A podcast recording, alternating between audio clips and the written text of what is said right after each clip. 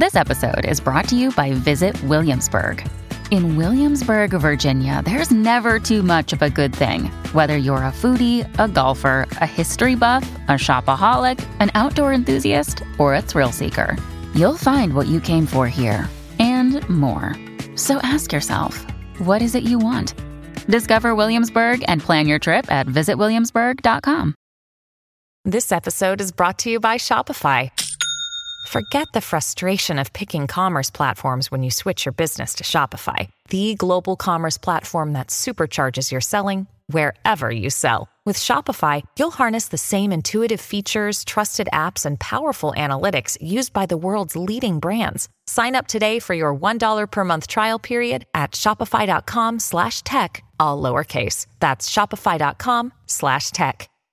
Hello, everybody. This is Marshall Poe. I'm the editor of the New Books Network. NBN listeners like to read books and buy them. So we thought we'd tell you that right now, our friends at Princeton University Press are having a remarkable site wide sale. You can get 50% off books, including ebooks and audiobooks, with the code 50, F I F T Y, at checkout until May 31. You can save some real money on Princeton University Press books. I encourage you to go there and check it out. Welcome to the New Books Network. Welcome to the New Books Network.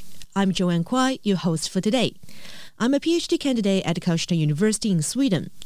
Joining me today is Adi Kuntsman, reader in digital politics at the Department of History, Politics and Philosophy at Manchester Metropolitan University in the UK, and Liu Xin, senior lecturer at the Center for Gender Studies at Karlstad University in Sweden. Today, I have the pleasure of talking to them here in person since Adi is doing a short visit to Karlstad. And I've invited them here to talk about their newly co-edited upcoming book, Digital Politics, Digital Histories, Digital Futures, New Approaches for Historicizing, Politicizing, and Imagining the Digital. Adi and Xin, thank you so much for being here. Thank you for inviting us. Thank you for having us.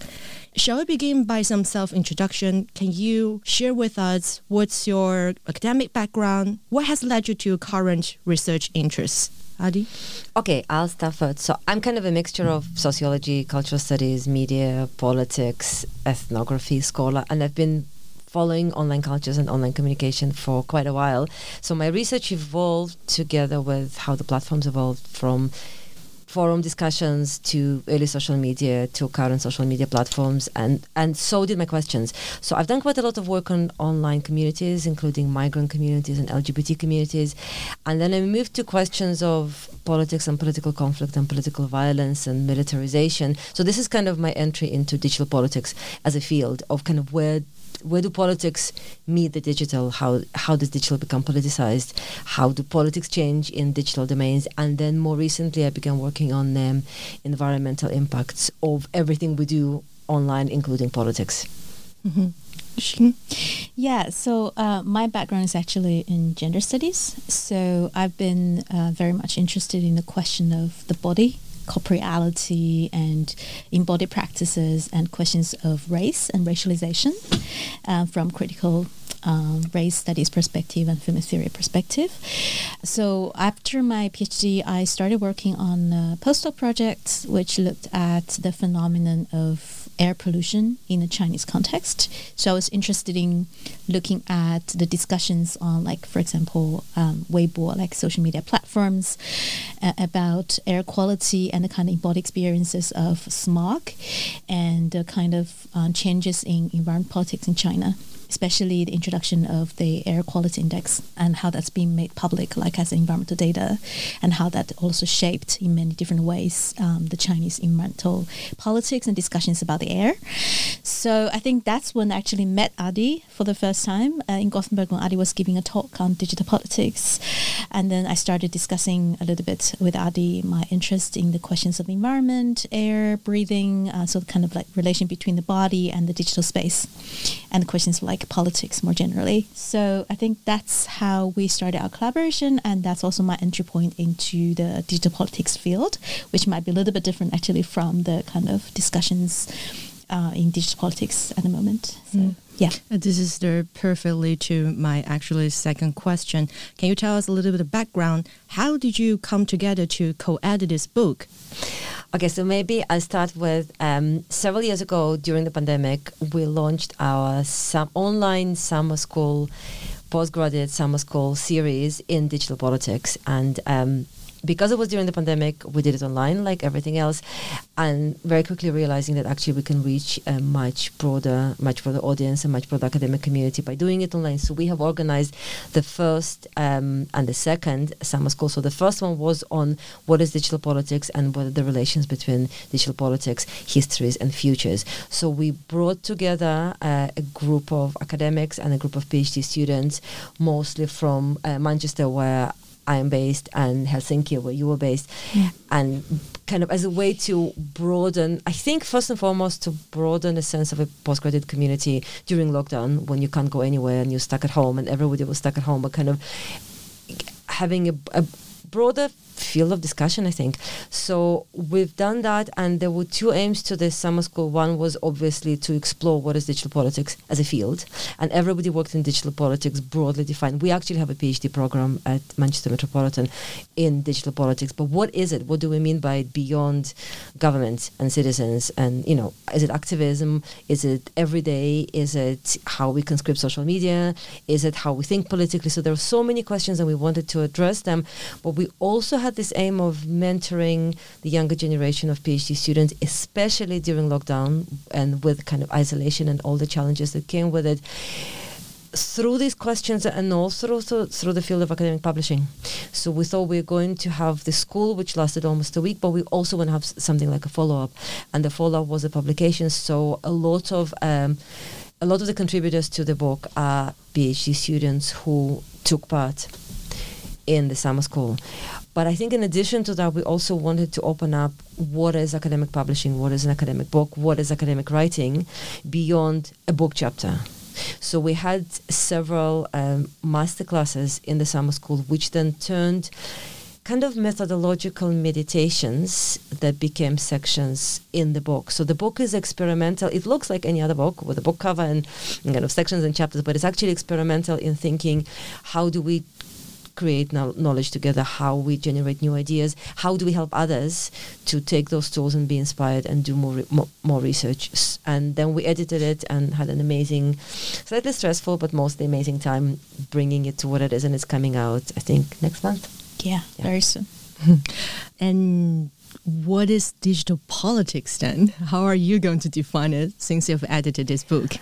Oh well, we it's more of a question I would say than an answer. So is the question what what can we mean by digital politics? So some of us and myself to a certain extent depart from more traditional because I'm actually I'm sitting in, in the, in the Department of Politics. So there are people who do more traditional political science, and then digital politics is things like governments, relations between governments, relations between governments and citizens, voting, democratic participation, e-democracy, and there is quite a lot of research on that. But there is also many more. I find many more spheres where politics take place from everyday negotiations, from emotions, from how we make memories, from how we see the relations between various digital technologies and ourselves. So we we deliberately created a place where we don't say digital politics is that. We asked what is digital politics for you, and we get, gave an opportunity to PhD students who participated to explore what is digital politics for them. And we also had incredible uh, keynote speakers who talked to us about digital politics as a field and its legacy and how it developed. But it was more of a, an opening of how do we broaden the sense of digital and political coming together.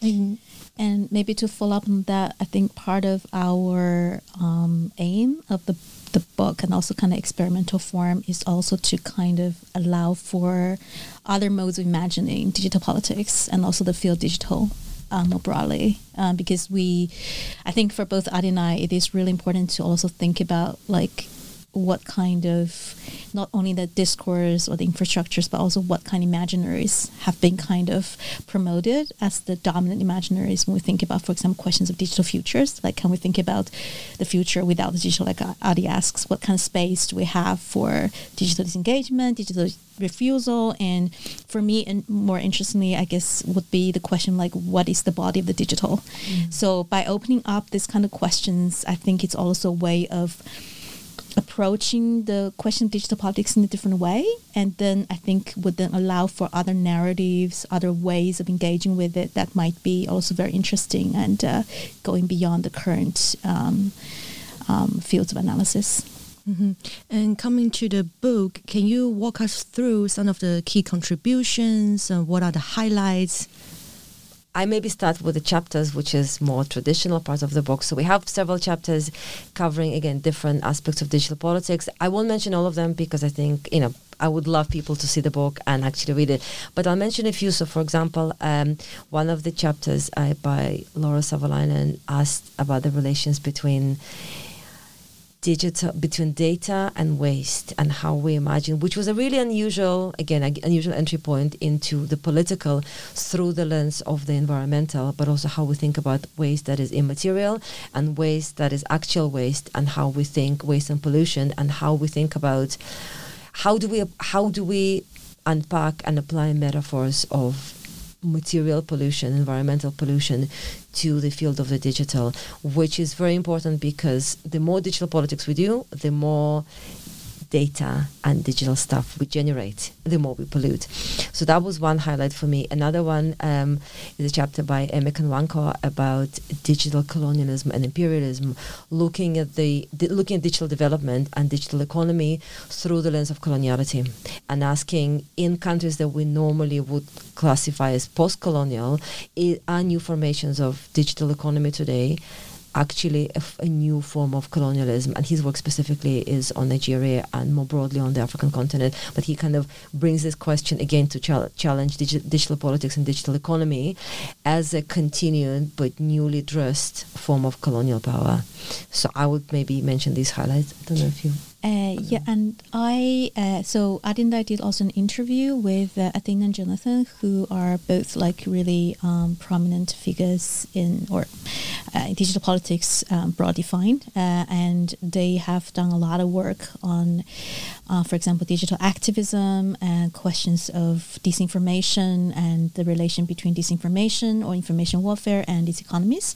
So Adi and I, we discussed and we each um, basically asked two questions and then we asked them to reflect upon those questions and these questions involve, uh, include for example um, the histories of digital politics or how do you define the field and where do you see the field is going and what are its future um, research topics uh, and what are the current challenges and we were also interested in the questions of like methodology because I mean there's so many new research areas that previously maybe have not engaged so much the, with the question of digital, and now they are also looking at digital. So, one example could be like since COVID, for example. Um, the um, uh, studies on you know the health healthcare systems or questions like um, the environmental impact of the, the digital practices. They they are all looking at digital and maybe previously they haven't engaged with digital politics in the same way. Uh, so they might introduce new kind of research methods, new kind of research topics and questions that then would then encourage and um, actually, I would say, necessitate interdisciplinary and cross-disciplinary engagement.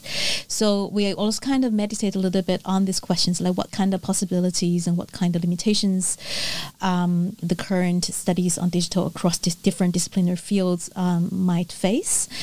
Um, and then uh, I think I was also really interested in like the questions of the materiality of the digital. So when we talk about digital, quite often we talked about like you know the discussion has been on, for example, in disinformation like fake news.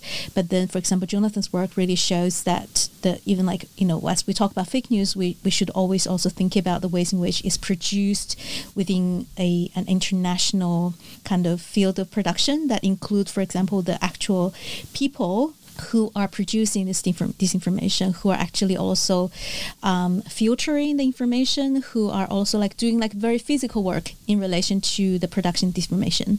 So it's a very kind of worker focused, labor focused question to approach questions of digital information, and that would then bring into um, the uh, I would say spotlight the questions of political economy and the relation of like power dynamics between, I guess, the consumption disinformation and so the of disin- disinformation. Uh, so I think there are like really different kind of questions we try to really kind of like um, bring together, but also as a mode of exploring and thinking together in the interview.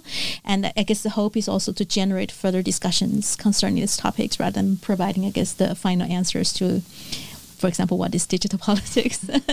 yeah. Totally. Uh, and maybe one, one more thing to add. One of the most fascinating things in the interview were when we asked them, we opened the interview with the question of how do you see the history of the field? Because digital politics, you know, was, it didn't start yesterday, it didn't start with our summer school. It's been a field that's been burgeoning for a while. And was both narrow and vaguely defined, and both of the people that we interviewed, um, Jonathan Ong and Athena Karatzogianni, they, they've worked in it for a while, very differently, but also with very different intersections. So we asked them to narrate how they see the development, and um, one of the really interesting things was how many things remain the same, but also how much things have changed. In particular, for example, how different ways in which um, digital communication could be conscripted for various forms of conflict, national and especially international. So things from cyber conflict and hacking attacks to information warfare to then fake news. So f- something that we know really well today, which is fake news, actually has a longer history of and various forms of suspicion, forms of how information can, can become a come, become a weapon, become a tool of of um, state violence or intracommunal violence. And it was looking back at the field, which today I think a lot of these things are quite common, such as we all know what's fake news. We all know that stuff that circulates online isn't just ideas or words, it can also bring actual physical violence, it can mobilize communities against each other, end up in actual real human death. But it has a much longer legacy of both the military industrial complex government communication developments that become become tool of, tools of warfare.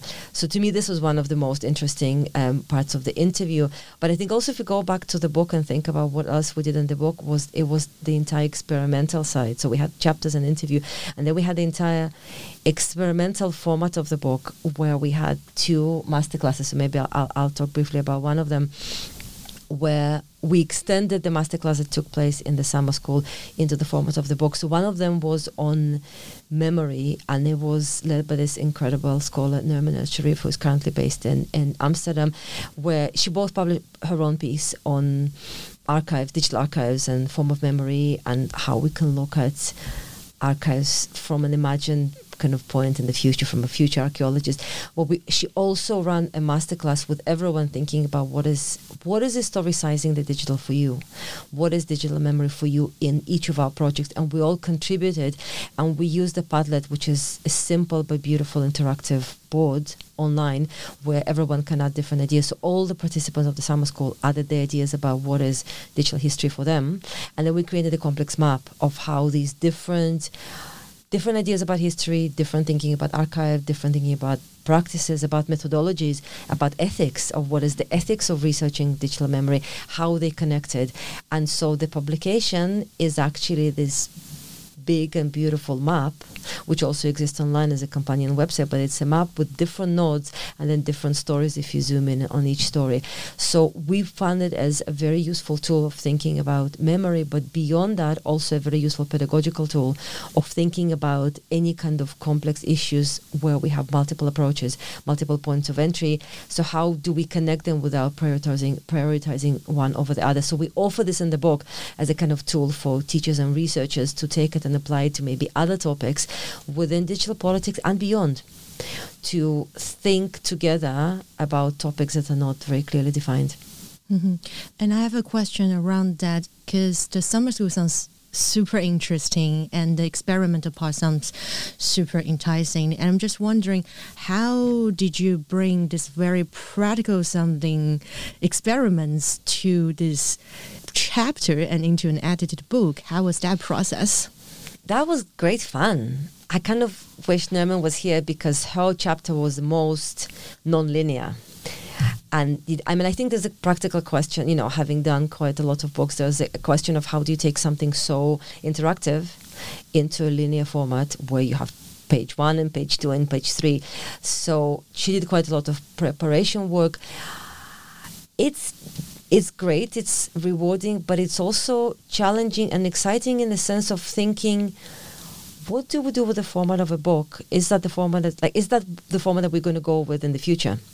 Because I really love your question. You know, if we think about the transition from a Zoom online event, different time zones, different spaces, the same kind of intellectual question, to then this publication, which was in dialogue with a website where we had anchors of everyone's stories and a map that we all shared, into then a linear document where we had to have text and we had to have a map. And this chapter came with most instructions for the publisher for how this should look like so we can recreate at least some of the interactivity of the chapter of the of the map sorry in the chapter. And then what kind of engagements of our readers might be there. But we're also using a companion website. So the link to the Padlet is in the book chapter and is will I think it's already there on the um, on the book's website. So it's links if anybody goes to the publisher's webpage to the book um, book page, the link to this um, this page and another one from another contribution already there so anyone can go and look and click through it and actually get the feeling of this interactive digital tool that they might want to adopt into the other work. Mm-hmm. Mm. And yeah, so I uh, so Nermin's uh, chapter was one of the master class like chapters based on the master class, and I did another one. So that one is focusing on the questions of um, imaginaries or socio-technical imaginaries. And I think I got so I Adi and I when we were discussing because that was the first summer school we ran, so we were kind of also like trying to figure out what to do. You know, like it's it's all new to us as well, and it's all kind of on Zoom. So we were kind of figuring out how we can do this as best as possible. That actually would also like because for me what's so interesting is like I am so much oriented like you know my thinking is really much oriented towards the the kind of materiality questions the the questions of the body and the environment and as I'm thinking about how to engage with the digital and thinking about its materiality, I'm also doing everything with Adi online. So we, we you know we discuss everything online and the, the entire thing is running online so it's, completely digital. So the question would be like so what kind of set up, what kind of like masterclass, what kind of formats would be possible to then allow for alternative imaginaries that actually would then draw in the, the aspect of materiality and what would that look like or even feel like. Uh, so I think we were talking and then um, so I part of like the, the my inspiration came from that I don't know if you've seen it the the nose hair um, ad campaign in China when like during the the um, when the smog was really really bad, there was this uh, ad campaign where people like you can see people having different kind of styles of nose hair and that are shaped in very different ways. So it's called the Bi Mao Zhuan. so so I thought it's hilarious. Like it's a really interesting way of imagining the kind of bodily. Um, reactions but also responses to the changes in the environment so uh, I so I did uh, with a couple of um, collaborators who who are artists. We we did this funny thing where we. Um, we tried to um, make a kite, so like a very simple kite, where we would actually make like like something shaped like nose hair, like you know from paper or whatever, to attach it on the kite and then fly it in the air. Just it's, it's a way of like translating. Also, it's also a mode of like translating imaginaries um, across different media, across different uh, mode of um, sensing and understanding or making sense of the environment. And so for this master class, I thought, well, how how we could do it in a way that we could also allow the participants to do something like that, even though we are all doing you know things together digitally, because the the the whole point about thinking about reimagining uh, the digital uh, as I mean the current narratives about digital imagine digital is so much driven by you know the kind of marketing discourses about smartness about the digital future uh, about efficiency and productivity and all that. So what kind of alternative imaginaries and that, you know, not simply one that's narrative uh, about narrative of digital or the future, but also something that can be really um, kind of bodily felt or sensed in different ways, like how we could then cultivate that in our masterclass. So I think actually, for me, I love one of the things I love most. Uh, is one group, uh, including Nermin, did it as well. So they, they actually made a drawing so they drew like the um, like a mem like a uh, was it like a, A membrane. a membrane, uh, and then so basically what they did so i was like kind of encouraging like let's try different modes of narrating the digital so they basically took a clip from like youtube like that was showing kind of virtually maybe like some someone's home or kind of like a home modeling or interior design whatever and then they written a story that's a little bit creepy. So it's also kind of like digital is creepy because it's it's a lot about you know kind of everyday lived realities of digital. So they kind of also then wrote a story that's a little bit mm, maybe not so pleasant but then they had like a voiceover that's a really kind of pleasant female robot voice and then on top of that they they made drawings so there's like all this different mode of narrating the story of digital and each complicate and trouble the narrative and sense of the other and that was just fascinating beautiful. So all our um the masterclass, the contributions, they, they kind of basically wrote something, either a story, used like different kind of narratives of the future, or different kind of imaginaries, and then they did a reflection on what they had in mind. And I thought that was like it's fantastic, and it's also a way of thinking about how to talk about digital in different ways, and how to then translate, like you said, how to translate that from like you know very kind of digitally mediated masterclass to to a book? And i think the drawing was like really fantastic because it also traveled the kind of genre of book writing especially for like uh, the academic setting so yeah i'll stop here That sounds super, yeah, fascinating. As you said, I would love to join the master class, and now I know I have some homework to do and check out this uh, nose hair yeah it's- i'll campaign. send i'll send a link to it it's really funny Cool. And um, the book is also titled Digital Politics, Digital Histories, and Digital Futures. And pardon my ignorance here, but what about the present? And how do we bridge digital histories to the digital futures? And uh, what's your take on this? That's a really good question because we have not talked about it, but I think because we, we talked a lot about um, historicizing the digital in the book. We talked a lot about the future imaginaries of the future, digital future in the book. And one of the, I think so, in my, maybe in the description of my masterclass, I tried to explain why uh, the question of present. So actually, even though we don't really mention the question present, uh, I try to um, critically engage with it and thinking about the present. The issue at hand in relation to digital present is that there are being a lot of critique in terms of like the kind of presentness um, that's very specific to the practices of digital, the digital in the current era. So, uh, so for example, this idea of, you know, when we like have information, like everything is now like kind of mirror in. So basically, it produces like a kind of endless nextness. So next, next, next, and the information we put in. So I mean, in many ways, we're also generating digital content. We are content generators, almost each of us. Uh, so whatever we generate, also in a way, feedback to us um, because of algorithm and because of you know it, it, it creates the kind of echo chambers. And we see that a lot in like discussions of like politics and in covid the, you know the debates about vaccination. And we see this effect of the digital echo chambers. And so so that sense of nextness and i, I really like so uh, rebecca coleman has this piece on um, I think I don't remember the exact name, but it's this idea of the nextness, and I think she uses this metaphor, which I love. Ex- example of Netflix, where after you finish an episode, and then I mean, I think a lot of streaming media does that nowadays, and then in the corner, you, you like it says like the next episode will be played in like five seconds or whatever, so you don't actually even need to choose. It's it's in a way, so it's it's this next upcoming, but in a way, it's not. It's a very preemptive present because you're basically stuck in this moment now. So basically, it feels like time is not folding, or it's not. It's time is unfolding, and in a way, so it's impossible to really talk about past and future if what we actually have, if all we have is kind of stuck in this moment where the time no longer unfolds. So I, I think for me, so to think about that questions of historicizing the digital and as a way of, I mean, historicizing is actually a way of critically opening up the present. It's also a way of uh, opening up the future questions.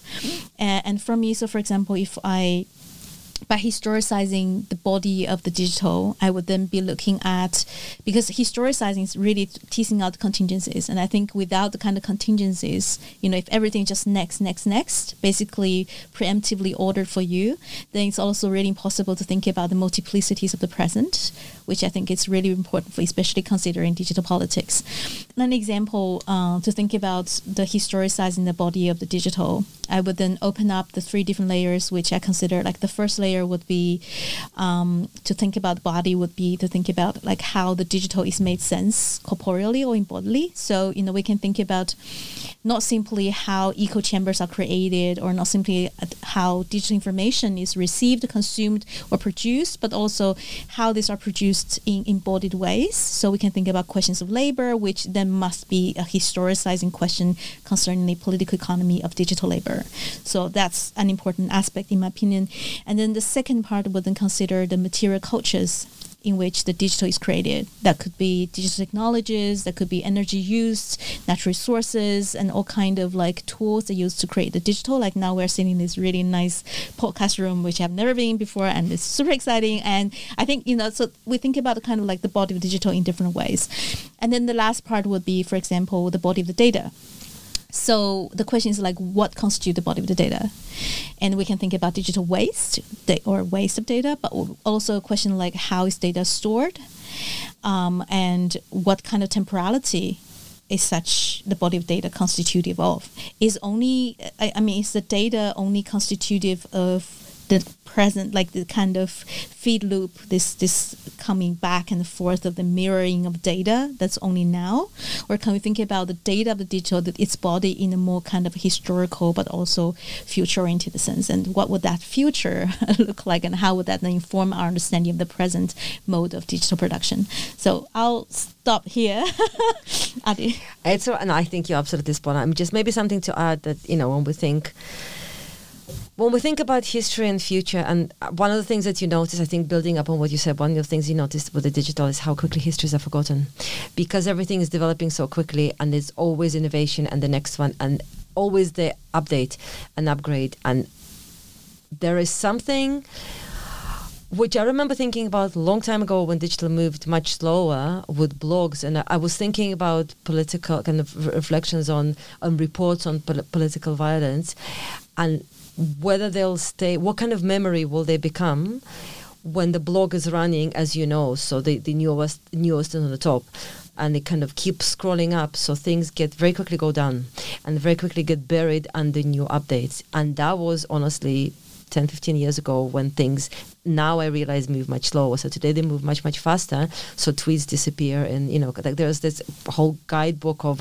how long will your social media messaging live. Like uh, what what's the lifespan of a tweet versus a Facebook post versus a reel versus a story. But all of them move really fast. And so that creates a kind of temporality of amnesia where everything is always very new, always, like you say, the nextness, always already the next one. And I think it would be interesting to couple that with a lot of policy and digital innovation, all of which is future oriented. So, all of which talks about digital futures and future proof something and future proof something else. And it's kind of like that's why I really appreciated your question. It's kind of like the present is not there because we we always already rushing to to sort out and put away the what we said five minutes ago, which is already history, because we're running forward. But then there is that longer distant future which signals that we're not there yet. So digital futures are around the corner, but they haven't arrived yet. So there is something which I think we only started scratching the surface, and in a sense, we see this book as an invitation to keep digging at what actually kind of really messed up and new emerging temporalities are we living in, where, for example, if you know the field of digital humanities that's growing and it's all about digitizing, digitizing, preserving records, but very often due to, for example, lack of space or lack of um, resources, physical objects like books or reports or zines will have to be gone because there is nowhere to store them preferring this digital archive, which the assumption is that it will be much, will stay much longer, it will be much more durable and much more accessible. And maybe in some sense it is, but with, there's something about we're forgetting our past really quickly. We're disappearing things really quickly as we digitize them. Because in addition to being too much and constantly updated and constantly out, like things are already out of date they've only just came up and there's already a new update. You only just bought your phone and you already need a new one. So things are all like they're aging in our hands. But I think there is something kind of together with it, something that always troubles me, and this is how I came to work on questions of environmental impacts of the digital our the the material kind of material parts of our digital technologies h- hardware computers are actually very vulnerable. They become obsolete really quickly and they're environmentally vulnerable. So they're dependent on electricity which if you have a power cut they're dependent on data centers which what if data center is flooded? So i'm struck actually by the sense of how digital isn't that long living as we imagine it to be and is actually very vulnerable to something that maybe hasn't happened yet but might because there will be even more shortages there will be electricity cuts, there might be other flooding or other so called natural disasters, which will make our digital memory work disappear really quickly, all the while we've both abandoned and forgot how to keep kind of memories in alternative ways.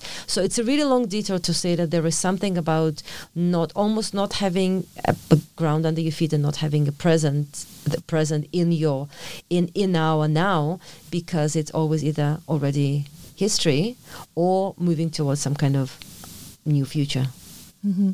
I want to rewind a little bit because I've asked you uh, the definition of digital politics, and uh, you were telling me this is basically an open question. You are sending out this invitation to have this discussion what digital politics is. And I was just thinking, is there politics without digital nowadays?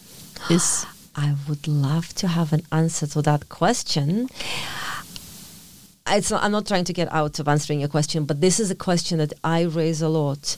Can we imagine what we do now and in the future without the digital? And now, on a serious note, can we decouple how we think about things without the digital? So I think in, to answer your question on a practical level, I see less and less space of doing politics without the digital or imagining futures without the digital on my own conceptual, and I think this is also where a lot of our joint work intersects, conceptual thinking about the future just kind of can't imagine divorcing itself from the digital. So I would paraphrase your question into can we imagine politics without the digital, but also can futures be, do futures have to be digital? And maybe, and then I'll kind of pass it on to you, maybe one more way to think about this critically is to think about how political spaces have become so digitized that the possibility of opting out of the digital or doing things in a different way or not being digitally included are shrinking. And this is something that I worked on uh, in another project on digital disengagement with Esperanza Miyake, where we, we wrote about shrinking spaces of opt out in pretty much all spheres of our lives, such as education, such as healthcare, and such as citizenship and relations between citizens and government, where even if you would love to not do politics digitally, you can't, because this is kind of where both politics and policy and services are going. And I'll just give one example of e-government, where a lot of public services, I think here way more than in the UK, but in the UK as well, are digitized and you simply cannot do them non-digitally. And the luxury of not being subjected to kind of state services and state power is only reserved reserved to those who are very privileged. So the more dependent you are on the state the more you have to use digital tools whether it's digital welfare, whether it's board applications, whether it's any kind of other governmental services. So it's a long answer to your question of we seem to not be able to imagine politics non-digital, and I think it goes to the question of the crisis of imagination as well. Mm. Yeah. Yeah. So yeah, I maybe just to follow up on that, I, I think I like that question a lot, and I think I would also add to the question.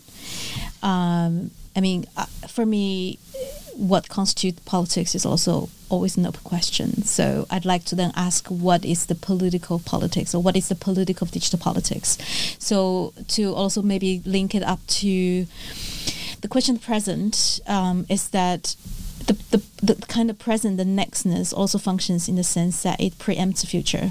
So the next is never really next. What is unpredictable, what is uncertain, but the next is actually already something we must already know. So in many ways, I mean, the digital, if we think about big data and you know the promises of big data, often it's this the kind of promise that okay, we can help you to anticipate what's coming, anticipate you know, especially in relation to like um, environmental crisis the kind of uncertain, like you know, the more and more kind of um, unpredictable weather events um, that's because of like climate change. So that's the the digital modern big data is kind of like delivering promise like we can provide digital solution to climate crisis. Um, and I think so for me to kind of circle back to the question of the digital politics and it's like what is the political of digital politics? I'd like to ask what kind of digital logic, what kind of data logic becomes built in what we consider as politics in this moment. And I think without opening addressing that question, for me, it's also like it's really important to think, you know, about the space with or without digital, but also in what way has maybe the data logic become a kind of you know the, the dominant narrative and the framing the vocabulary through which we can actually imagine politics in the in the current moment and one example is uh, for example the um, what was I thinking? The the um, um, natural disasters, for example. So so like now one of the big discussion is like mega cities. So if I one example is um, uh, heat wave, but also uh, last year wasn't uh, last year the year before in Zhengzhou, Henan, the big flood. I mean that that was so interesting because Henan, like Zhengzhou, is like one of the city that's very much digitized, um, and because of the flood, like overnight, like you know, all things digital stop working. um, and then also like one of the uh, question that I I tried to I think we we gave a presentation last year and I tried to also show that. Um, because in China, like you know, the cash-free payments uh, using um, WeChat Pay and all that, they all stopped working. People couldn't charge their phones, so um, many people had to resort to like old ways of like you know if I exchange my cigarette, my package of cigarettes with you, maybe I can get like uh, whatever water from you or something. So you know resort to like old ways of exchange, but also um, in terms of like the crisis management. So both the there was this like Zhengzhou was actually one of the first cities in China, I think, if I remember correctly, that implemented this uh, flood warning system, a very kind of digitized one, plus the kind of tunnel. Um, it's kind of like digital mobility, so looking at the, the tunnel traffic, like the subway, mm-hmm. and both have failed to deliver their promises once the flood hit. So in a way, I mean, even though the kind of the whole crisis management, the whole kind of natural disaster crisis management is built through with the vocabulary of digital, the logic of digital, and the promises of digital. But I think also it shows the vulnerability of the digital, but also you know it really compels the question like, like, do we perhaps or or can we or what kind of possibilities do we have to also allow for I'm not saying we, we have to do away with the digital completely, but can we allow for multiple um, logics, vocabularies, from frameworks, um, thinking in our understanding of the politics, be that environmental politics, be that um, like politics in terms of like activism, justice, questions of environmental justice, questions of like inequalities, like can all of this include more than digital logic and what then would that look like? So I guess that's my that's my answer. yeah, yeah, it's really leaving me a lot of like food for thoughts. And I'm just wondering, you mentioned the digital politics as a field, and how do you see this field have been evolving, and where do you think uh, it is going to? Well, it's been, I think there is digital politics as maybe some handbooks define, and then what we think of digital politics, which is probably quite different. So there is a more traditional digital politics field, which is things like e-participation, democracy, government, citizens, very much within political science and kind of looking at digital, the how digital emerges and, and, and where does it fit into political science as a discipline. And then I think there is the insane and creative and complex, very interdisciplinary work that pretty much all the contributors to the book, and definitely the two of us are doing which is asking much broader questions about what's what's what is political. And you know having traveled between different disciplines i find that these questions are answered.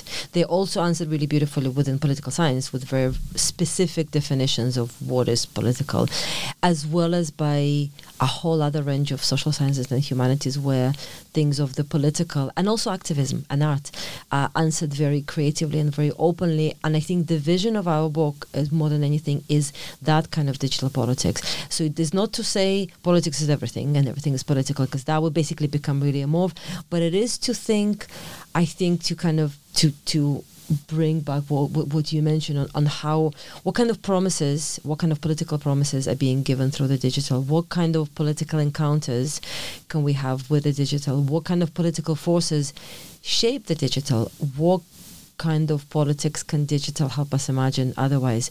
So I'm not sure if it's answering your question because it's such an amorphous field, and I would hope this field to grow more interdisciplinary and trans and cross-disciplinary and that includes both dialogues between very particular disciplinary canons such as international relations or politics with the canon of communication with the canon of sociology but also thinking because the digital itself doesn't know disciplinary boundaries it doesn't care. It's everywhere. So how can we bring a dialogue that uses those different conceptual tools to think collectively together Mm-hmm.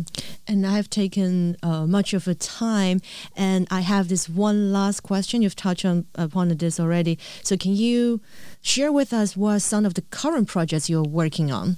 So, uh, well, there are several. So, we continue working on, on summer schools, and we currently work on. Um, two related things. So one is um, a book on smart cities, and a lot of what we discussed today, such as what do smart cities promise and what actually happens in smart cities, is going to be in this book. We've only just started, but we're very much uh, very much discussing it, and we're more specifically looking at environmental promises and kind of the relations between smart cities and the environment.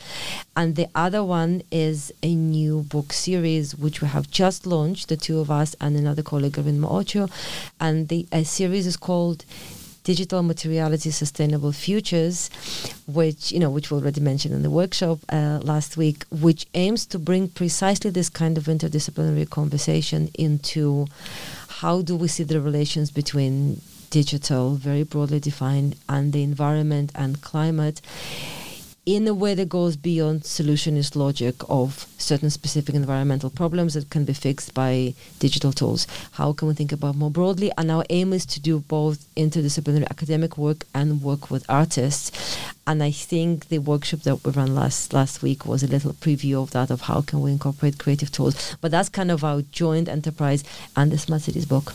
Yeah. I have a couple of things. I mean, I, I, I love video games. So I that's always one of my work. I'm looking at the kind of um, uh, both in terms of like how norms are reproduced in video games, mm-hmm. especially concerning the environment and the digital, but also like the kind of um, um, monetization of our attention and boredom in different kind of mobile games. So that's part of my project. But I'm also looking at the kind of practices where, for example, um, the various kind of datafication or digitalization and financialization forests go hand in hand and it creates a different sense of understanding of asset or what constitutes asset or forest as a mode of asset uh, rather than simply providing resources and how that then have implications for our understandings of like for example carbon sink or debates about you know forest role in in um, combating climate crisis. So so i'm really interested in then looking at how for example remote sensing practices are done so I'm following developers and looking at how, for example, digital map is created using remote sensing data and what kind of processes are taking shape and what are the kind of questions and challenges and issues that arise from that. Um, so yeah, so maybe I'll. I, I, mean, yeah, I'm happy to talk more about, but but these are some of yeah. the issues that maybe relate more closely to the digital mm-hmm. and environment questions. And I look forward to invite you back uh, and talk about your future research outputs. And thank you again so much for being here today. And to our listeners, thank you so much for listening. You can check out Adi's um, digital politics blog and connect with Xin or me on Twitter. The links will be shared in the show notes. Thank you so much. Until next time.